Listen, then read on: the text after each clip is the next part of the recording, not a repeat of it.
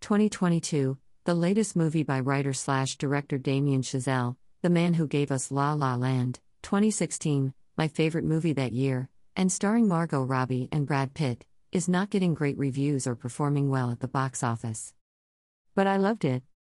It speaks to the magic of movies, and what it has to say about how important movies are to people is spot on, and it does this with a story about just how cruel and unforgiving the business is to those who work in it, creating a perfect storm of opposites. How can a medium so magical and which brings such joy to people the world over be built on such depravity and callousness? And the answer the movie offers by film's end is that in the end, it's all worth it, all of it, the pain and suffering and loss, none of it matters in the long run, because movie makers create high art that is seen in theaters around the world and that connects to fans forever. Babylon takes place during the 1920s, during the era of silent movies, and opens with an extravagant, decadent Hollywood party slash orgy filled with drugs, sex, music, and even an elephant. This opening pre credit sequence goes on for over 30 minutes, and might have viewers wondering if this is the point of the movie? One long party sequence to show how Hollywood partied in the 1920s? The good news is that this is not the point of the movie. Instead, this sequence serves as an introduction to the three main characters in the story. We meet Manny Torres, Diego Calva, a young Mexican American who is employed by the famous party host, and we first see him trying to transport the elephant to the party mansion, but it's at the party where he meets Nellie LaRoy, Margot Robbie, a vibrant young actress who crashes the party in the hopes of getting discovered. Manny comments to her that she wants to become a star, and she replies that she is already a star, that you're either born a star or not, and she is. We also meet Jack Conrad, Brad Pitt, who at the time is the silent screen's biggest leading man. When the party finally ends, Manny is told to drive a drunk Jack Conrad back to his home, and he does. Jack enjoys conversing with Manny, and the next day tells Manny that he wants him to join him on the set of his movie as his personal helper, and since Manny is dying to break into the movie industry, he agrees. Meanwhile, when an actress at the party overdoses on drugs and nearly dies, the producer picks Nellie on the spot to replace her. It's a bit part, one scene, but Nellie is more than up to the task. On Jack's movie, after a brutal on location battle sequence, the director finds himself out of cameras, and Manny is sent to find replacement cameras and get back on location before sunset, a job as he is determined to complete. The movie then follows Nellie's rise to stardom, Manny's triumphant climb to the director's chair, and Jack's slow decline from box office star to Hollywood has been as he struggles to make the transition from silent movies to sound pictures. But don't expect A Star is Born. As Jack learns in a conversation with tabloid reporter Eleanor St. John Jean Smart, the industry is bigger than all of them, it doesn't need any of them, and it will continue when they are dead and gone. And so, Nellie's and Manny's success is also fleeting. Getting back to the aforementioned scene, it's one of the best written in the movie, in a film that has a lot of well written scenes. Reporter Eleanor goes on to tell Jack that while he may be broken now by his lack of success, because of the magic of movies, he will be immortalized. That 50 years after he has died, young fans born after his death will discover him on film, like him, and even believe they know him, all because he has been captured on film. It's a wonderful conversation, mostly because it is true.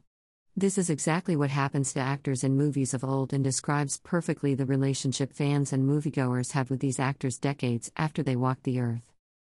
I absolutely love the screenplay by Damien Chazelle, as it has so much to say, and in a visually stunning, well acted movie, the screenplay was my favorite part.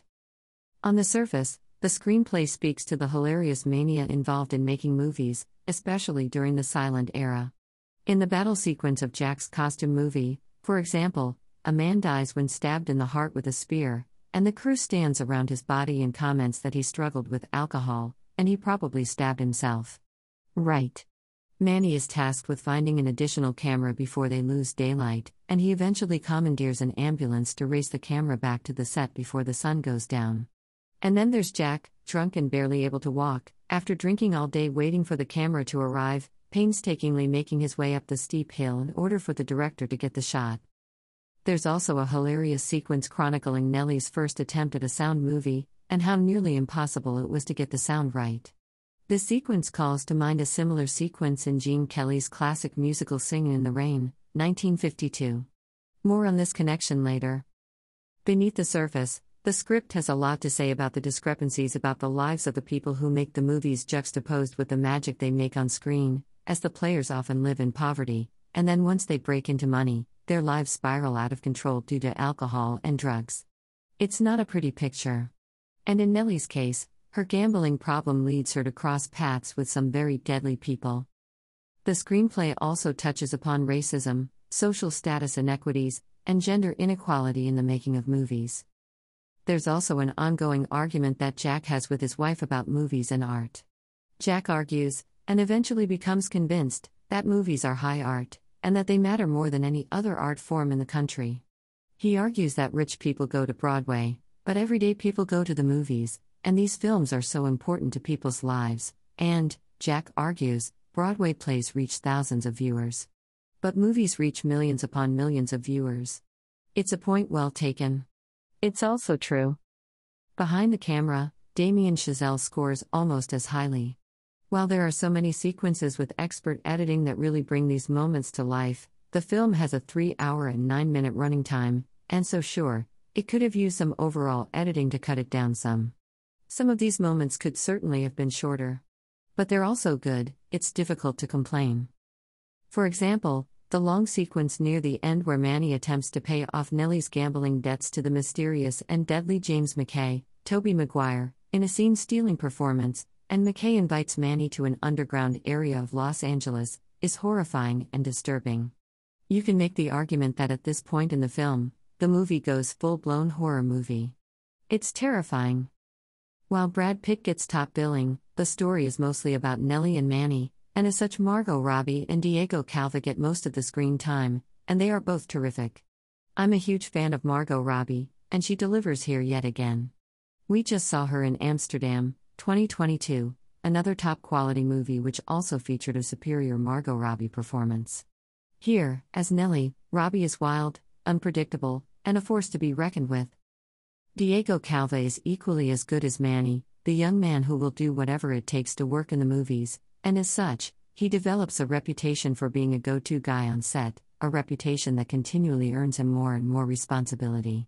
He is also in love with Nellie, and he is always there to help her, even when the situation she finds herself in turns deadly. Brad Pitt, in what turns out to be a quiet, understated performance, anchors the film with his portrayal of silent film star Jack Conrad.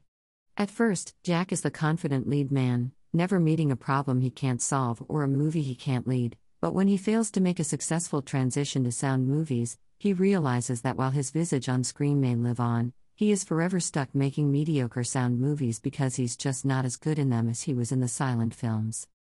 There are other notable performances as well. Jovan Adepo as trumpet player Sidney Palmer, Jean Smart as columnist Eleanor St. John, Olivia Wilde as Jack's wife Ina, Lukas Haas as Jack's manager George, Li Jun Li as the erotic Lady Faye, and Tobey Maguire as James McKay are all terrific, as are many others. As I said earlier, there's a strong connection between Babylon and Singin' in the Rain. The plot of Singin' in the Rain is all about Gene Kelly's character trying to make the transition from silent movies to talkies, and since it's a 1950s Hollywood musical, it's all in good fun and has a happy ending. Events in Babylon mirror events from Singin' in the Rain. Heck, Brad Pitt's Jack even sings Singin' in the Rain as part of a musical number in one of his talking movies.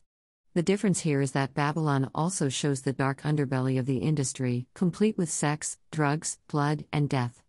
And Manny, who lived it, buys a ticket to see Singin' in the Rain upon its release, some 30 years after the events of his movie making experiences, and the last shot of the movie reveals Manny's thoughts as to whether it was all worth it or not. Babylon is an ambitious and near brilliant movie. I'm tempted to say I loved every minute of it, but at 3 hours and 9 minutes long, that wouldn't be true. Yes, it could have used some editing to cut it down some. But other than this, Babylon is a phenomenal movie that has so much to say about the movie industry, its place in the world as an art form, and its relationship with it adoring fans, the world over. I give it three and a half stars. End. Rating system 4 stars, excellent. 3 stars, very good. 2 stars, fair. 1 star, poor. Zero stars, awful.